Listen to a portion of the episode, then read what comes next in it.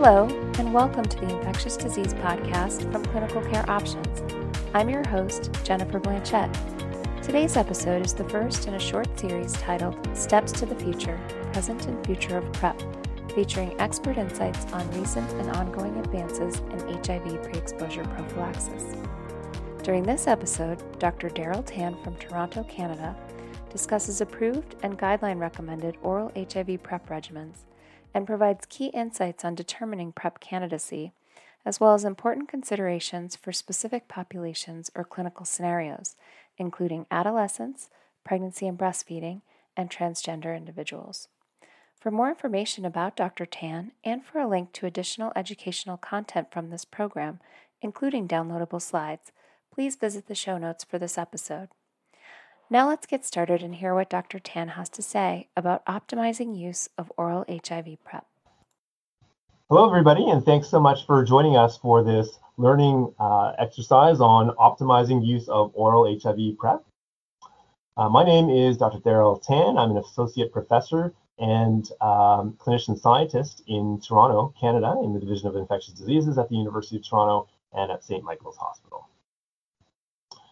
So uh, what we'd like to start off with is just talking about how to select the most appropriate candidates for PrEP. So who are the people that are most likely to be able to benefit from this exciting HIV prevention option? And we divided it up according to the main potential modes of acquisition for HIV. Uh, so you can see that for gay, bisexual, and other men who have sex with men, or MSM on the left, as well as for heterosexual uh, women and men, uh, PrEP is something to consider if people have been sexually active uh, but are not in a monogamous or closed relationship with somebody who has been you know, recently tested and confirmed to be HIV negative. On the left, you can see that for MSM, it's recommended that PrEP be really seriously considered for folks who are having anal sex without a condom uh, in the last few months or, or are anticipating that in the future, uh, or who have had uh, certain bacterial sexually transmitted infections, uh, syphilis, gonorrhea, and chlamydia. Really, the risk is greatest specifically with infectious syphilis and with rectal uh, gonorrhea or chlamydia. Uh, but all of those would be potential indications. And you can see that uh, similar criteria exist, as you can see in the middle, for heterosexual women and men. Again, uh, looking for infrequent condom use with uh, more than one partner uh, who might be at increased epidemiologic risk for HIV or who are of unknown HIV status. In some cases, it may be in the setting of someone who's known to be HIV positive with unsuppressed viremia. Uh, and again, we're looking at those specific bacterial STIs that we know can increase the risk for HIV acquisition. In the setting of injection drug, drug use, uh, we're really looking at individuals who uh, have a history of sharing uh, their works or sharing injection equipment uh, we also need to recognize that individuals may also be at risk for sexually acquired HIV in this setting as well. And across all of these categories, we're interested in individuals who are uh, adults or adolescents weighing over 35 kilograms and, and who clearly do not have established HIV infection or acute HIV infection. This is an HIV prevention option uh, for individuals who are known to be negative. Now, in upcoming 2021 CDC guidelines, there are going to be some uh, small revisions here to really broaden the indication somewhat and, and really emphasize that we want to inform all sexually active adults and adolescents about PrEP as well as people who inject, uh, who inject drugs uh, so that people really know that this is something that they could benefit from uh, regardless of their uh, specific types of sexual activity. So once you've identified that someone could benefit from PrEP, how do we go about actually selecting a specific regimen. Well, uh, for all adults and adolescents at risk for HIV through sex or through injection drug use, uh, a standard traditional option would be the use of daily oral emtricitabine or FTC with tenofovir disoproxil fumarate or TDF, so FTC TDF. And that's really based on a wealth of clinical trial data as shown in this next slide. Uh, there's a table here that summarizes some of the pivotal clinical trials uh, looking at these uh, nucleoside reverse transcriptase inhibitors, TDF plus or minus uh, FTC, and really demonstrating uh, that by, by, blocking the activity of HIV reverse transcriptase, they are associated with highly statistically significantly reduced risks of acquiring HIV. Uh, and that's true for all of these different populations. The evidence base was, was really built upon in a number of additional open label or extension and demonstration project studies, particularly in gay, bi, and other men sex with men. You can see them listed here. Again, really demonstrating that in something closer to a real world setting, you continue to see very high levels of effectiveness for these regimens. Now, some folks, when they look at these numbers, they may say, okay, that's uh, very statistically significant, but uh, the magnitude of decrease maybe isn't as high as, as I thought it was, or it's a little bit lower than I might have hoped for. You can see uh, the numbers uh, going from 44 up to about uh, you know 75 or so percent in the column on the right here. And it's really important to understand that the reason that those numbers kind of don't look as impressive as uh, we typically think about or, or, speak about when, when we're thinking about PrEP and its uh, excellent efficacy is that we know that the degree of adherence with study drug in some of these pivotal clinical trials was actually pretty suboptimal. Um, and it really comes down to an issue of adherence. Some of the uh, studies went on to look at the level of detectable drug in the uh, study populations and showed that you know the rare situations where someone did acquire HIV was typically in the setting of low drug levels.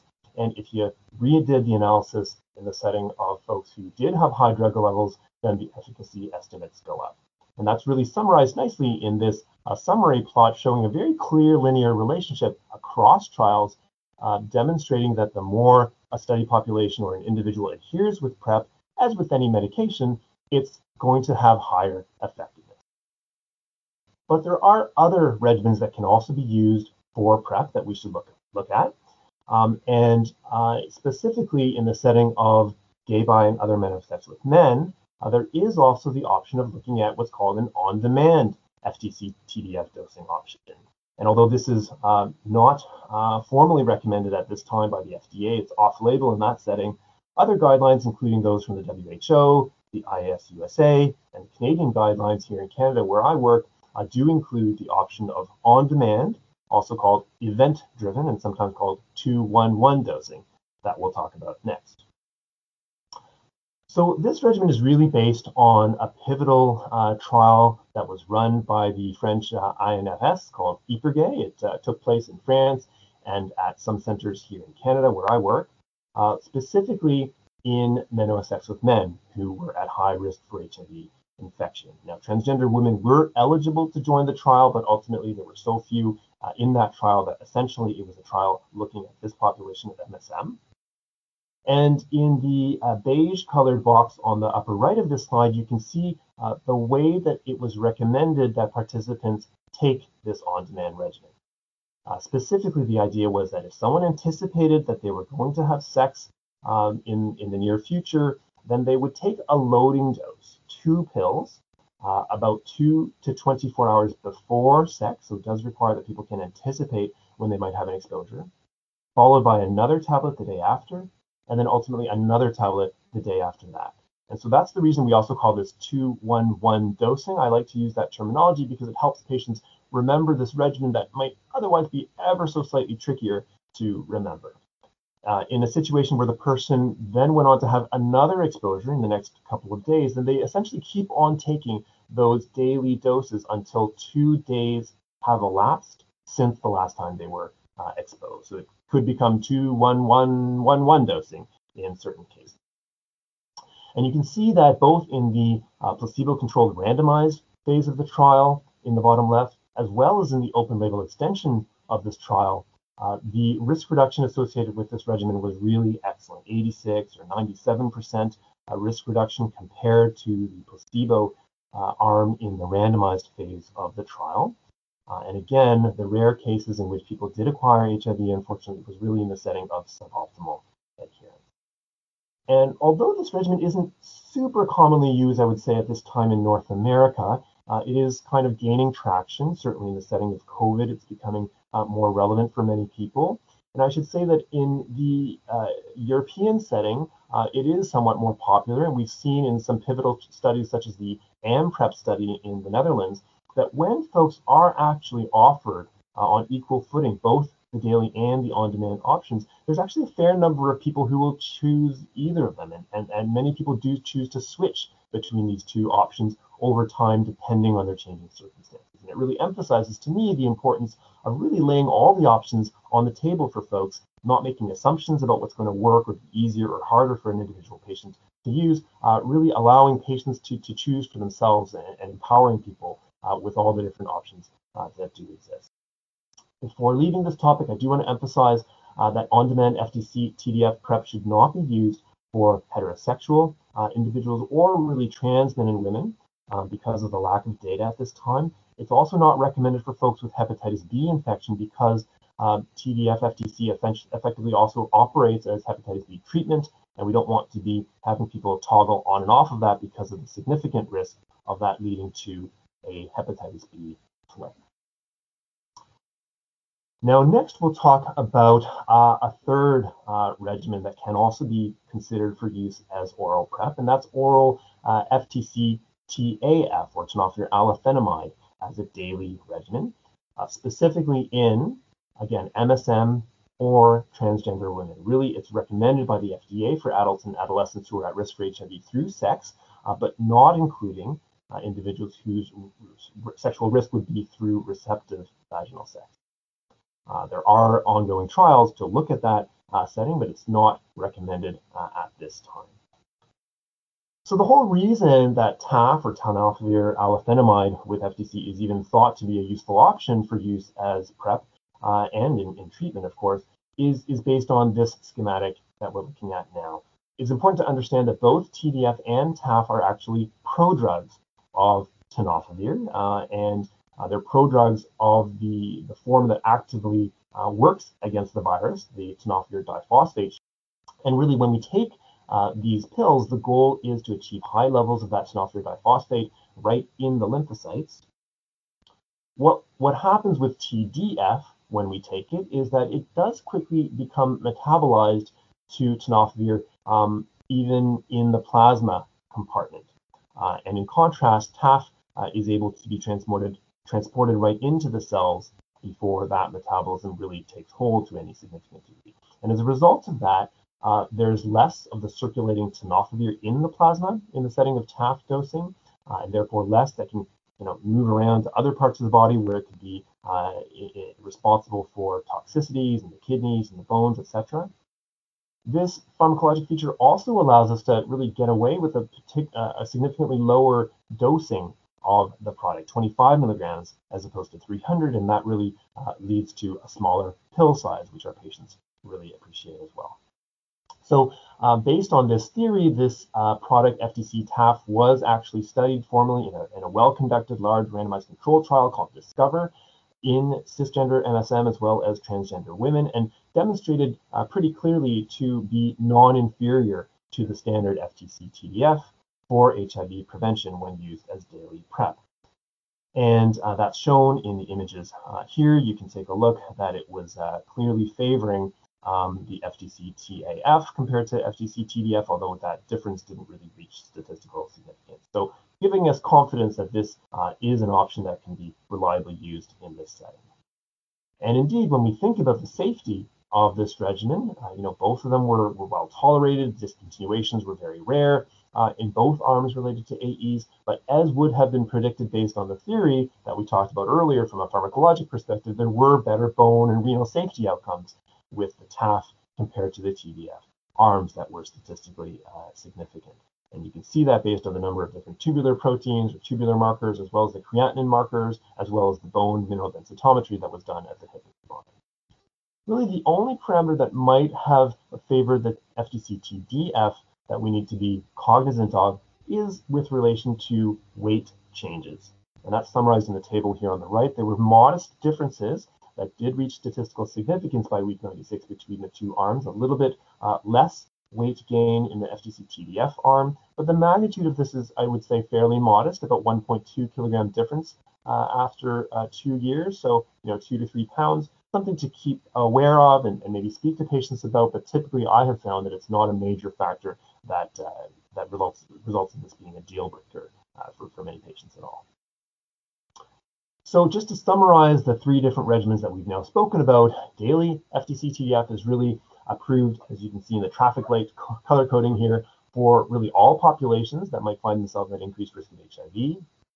The on-demand or 211 FTC TDF regimen is, is off-label, but it is guideline recommended for consideration in MSM. And you can see that the daily FTC-TAF, which we spoke about last, is approved um, for MSM, transgender women, and by extrapolation, it should also be um, appropriate for use in heterosexual men as well, although some of the guidelines haven't quite yet caught up uh, and incorporated that evidence formally into uh, their, their text. So with that in mind, how do we actually go about doing this? How do, what's our clinical approach to, to initiating a patient on PrEP once we've decided that they're appropriate for it and uh, we've uh, thought about the different regimens? Well, one thing that is true across the board is that it is really, really vital to document HIV negative status uh, using an, an, antibody test uh, in patients before they start PrEP, and this should be done as close as possible, typically within about a week of actually starting uh, the medication.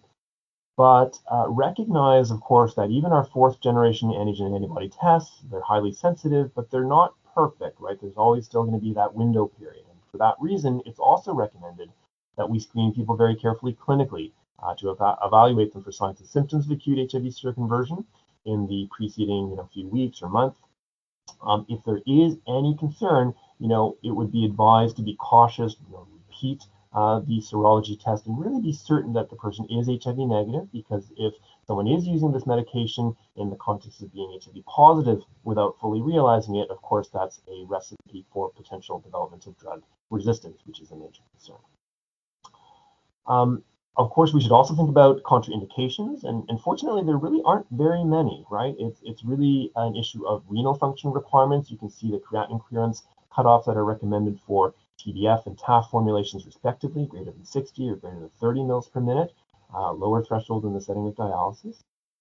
We've spoken a little bit about hepatitis B, making sure uh, that you know the person's hepatitis B status. Uh, don't use the on-demand in uh, uh an MSM uh, who is HBV positive. And if someone is uh, negative for this, use it as an opportunity, use PrEP overall as an opportunity to really engage a person in comprehensive sexual health care. So vaccinate them against hepatitis B, but also against other vaccine preventable infections, hepatitis A, human papillomavirus, test, uh, screen for, for hepatitis C, uh, for other bacterial STIs, and really link patients to appropriate care uh, for those conditions as they're picked up.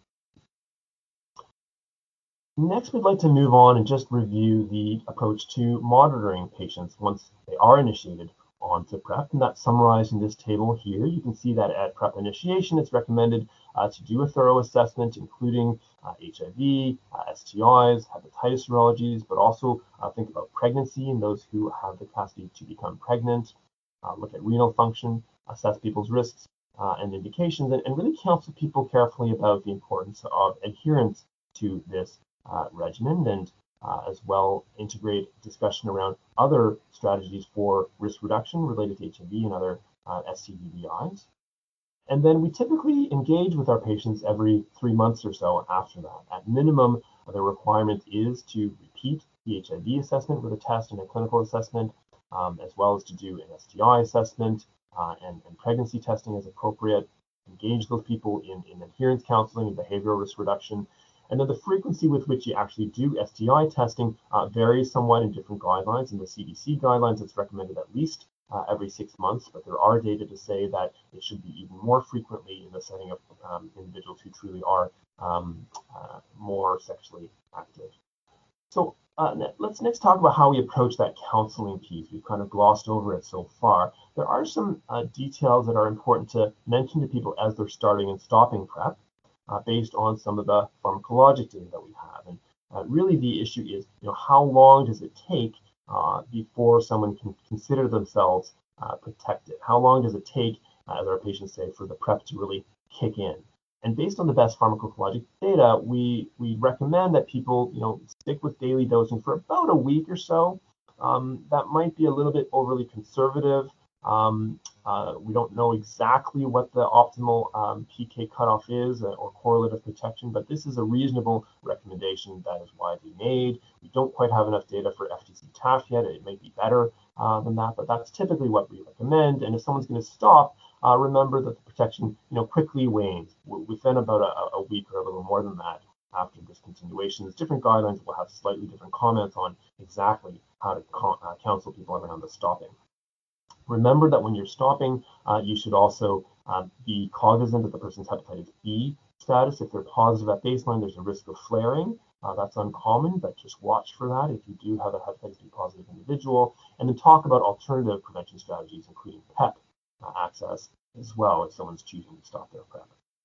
In the middle, of course, we do want to emphasize again the importance of daily adherence or regular adherence if someone's taking the on-demand regimen. Uh, that's really critical to efficacy, as we've talked about earlier. And there's a lot of different tools that I'm sure clinicians are quite familiar with in their experience counseling about adherence to, to medications in general that are really useful to speak about explicitly with our patients. Remember that many of these individuals might be coming to you in the setting of really not having a lot of other health issues in the past because they're seeking out a preventative option. Some other implementation considerations uh, that we really wanted to emphasize uh, are, are listed here. You know, really remember that PrEP is this uh, amazing potential gateway to comprehensive sexual health care, as we've spoken about before. Think about those other vaccines. Make sure you've engaged your patients in, um, in, in, prevention of other things besides just HIV. Um, think about their mental and behavioral uh, risk factors and uh, consider how their mental health might be tied to their um, risk and consider linking them to other uh, services for that, for family planning services as well. Now, an elephant in the room when we speak about PrEP is the cost of the medication, potentially depending on your healthcare setting, the cost of healthcare services in general. This is widely variable in different geographic settings and jurisdictions, so we won't speak about it in detail at this time, but it is important for anyone who's going to be thinking about potentially getting involved in PrEP delivery, which is so important, to really know what the, the cost options are, the, the coverage options are in your setting. Um, advocate for them to be uh, broadened because this is really a powerful intervention that we want to have more and more people benefit from in the future. Now, just to wrap things up, we're going to comment on a couple of uh, special uh, populations that we want to pay attention to. Uh, how does PrEP differ in the setting of adolescents or pregnancy, uh, transgender individuals? Uh, really, at this time, there are limited information on the potential for long-term toxicities, uh, specifically bone and renal, with the TDF FTC option of PrEP in adolescents. Um, but this is something we want to be uh, cognizant of because, of course, adolescents, for example, are still developing, they're still building their bone uh, mass.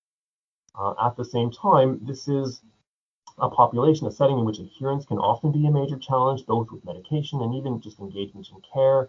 There are special disclosure issues that need to be thoughtful about that uh, our adolescent medicine um, uh, providers are, of course, expert in. Um, but remember also that you know young individuals clearly have the most to gain from not acquiring uh, HIV in terms of just their age and the long number of years of life ahead of them. So uh, it's not a population that we should at all be ignoring. It's really important that we really focus and develop more um, data and experience uh, with the use of PrEP in this uh, important population, which uh, does have uh, rising rates of HIV acquisition. In terms of pregnancy, this is a setting where patients do often ask a lot of questions of us that we know, of course, that pregnancy itself is associated with an increased risk of HIV acquisition itself. Now, unfortunately, there are, are still just a modest uh, amount of data on the safety and efficacy of PrEP in the context of pregnancy uh, or breastfeeding. Um, but we can extrapolate to a, a, decent extent from the, the extensive experience with the use of FTC-TDF uh, in, in HIV positive uh, individuals, including pregnant women. We know that there is really no evidence from the antiretroviral pregnancy registry suggesting any link between FTC-TDF and teratogenicity, so that gives us uh, more comfort with its use. It's important, of course, that providers discuss the potential uh, risks and benefits of PrEP use in pregnancy in order to en enable women to make an informed decision for themselves and, and really individualize uh, that decision because of uh, the uniqueness of that uh, setting and the importance of uh, preventing HIV in that setting as well. Finally, we have spoken somewhat already about indications for PrEP and regimens for PrEP that would be appropriate for use in uh, transgender persons. Remember that uh, the burden of HIV is uh, disproportionately higher here, and that's uh, an unjust reflection of a lot of discrimination in our society.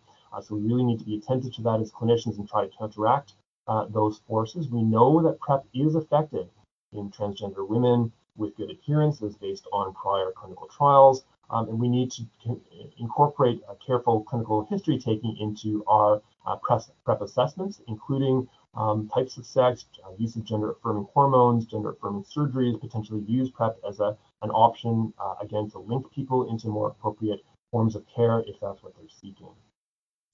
Uh, there are some comments here as well at the bottom uh, regarding uh, just considerations about the ways in which gender affirming hormones can be relevant to consider. Remember that testosterone use can elevate serum creatinine. So in the setting of trans men, think about how um, you're, you're calculating someone's creatinine clearance, use male equations uh, in the setting of testosterone use.